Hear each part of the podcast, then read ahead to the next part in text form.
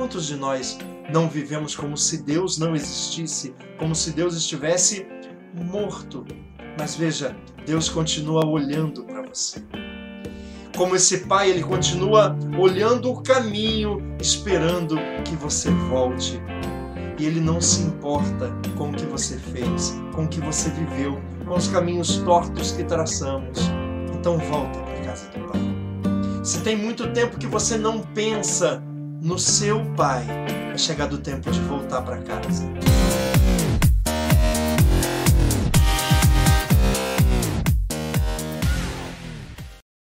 Meu amigo querido, o evangelho de hoje nos fala da alegria de Deus, da alegria de Deus ao nos encontrar, da alegria de Deus quando nós nos relacionamos com Ele.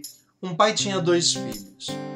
O mais novo vira para ele e diz: Pai, dá-me a parte da herança. O pai concede a sua parte, ele pega o que é dele, vai embora, gasta tudo o que tinha, tudo o que recebeu do seu pai. Tendo perdido tudo que ganhou, começou a passar necessidade e arrumou um emprego para cuidar de porcos. Passava tanta dificuldade que desejava comer a comida que era dada aos porcos. Aquele jovem se lembra do seu pai. E ao voltar para casa, Antes que ele dissesse o discurso que havia decorado, o pai corre, ele chama os empregados, tragam roupa nova para ele, coloquem calçados nos seus pés, anéis nos seus dedos, porque esse meu filho estava morto e agora voltou à vida. Sabe, querido, essa história tem muitas coisas a nos ensinar. Primeiro, esse pai é o nosso pai.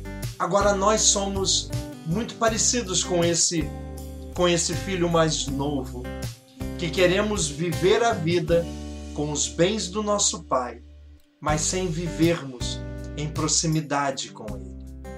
Uma vida alegre, uma vida farta, uma vida cheia de realizações, mas uma vida que não tem espaço nem lugar para Deus. E o que essa história nos ensina é que não existe uma vida próspera, uma vida feliz, alegre e realizável longe da presença de Deus. Porque longe de Deus nós experimentamos o contrário da realização, da alegria. Longe de Deus, nós somos como aquele aquele jovem que perde tudo e se vê comendo a comida dos porcos. Longe de Deus, longe de Deus, todos nós passamos necessidade. E nós podemos perceber isso no nosso cotidiano. O que nos satisfaz? Os bens sozinhos não são capazes de trazer satisfação. Eles produzem momentos de alegria, é verdade, produzem momentos felizes, mas os momentos passam. O que o coração do homem muitas vezes não se dá conta é que a realização que buscamos, a paz que queremos, a felicidade que desejamos, nós só encontramos na casa do Pai. Quantos de nós não vivemos como se Deus não existisse, como se Deus estivesse morto? Mas veja, Deus continua olhando para você. Como esse pai, ele continua olhando o caminho, esperando que você volte e ele não se importa com o que você fez, com o que você viveu. Deus não se importa com as bobagens que fizemos, com os caminhos tortos que traçamos. Deus não se importa com as escolhas que fizemos um dia longe da sua presença. Então volta para a casa do Pai. Se tem muito tempo que você não procura a Deus, volta para a casa do Pai. Se tem muito tempo que você não pensa no seu pai. É chegado o tempo de voltar para casa. Volta para casa. E não importa o estado em que você esteja, quando você chegar, ele vai colocar roupa nova em você, anel no seu dedo, calçados nos seus pés, chamar os, os empregados e dizer: alegrem-se comigo, porque esse meu filho voltou. E nós vamos fazer festa, porque aqui é o seu lugar. Que Deus possa tocar o seu coração hoje, meu irmão, para que você possa ver com clareza que o nosso lugar é na casa do nosso Pai.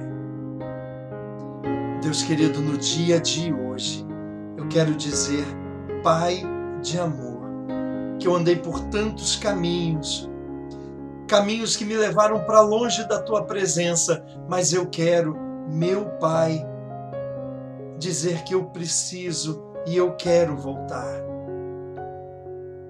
Eu tenho sentido falta da tua presença na minha vida.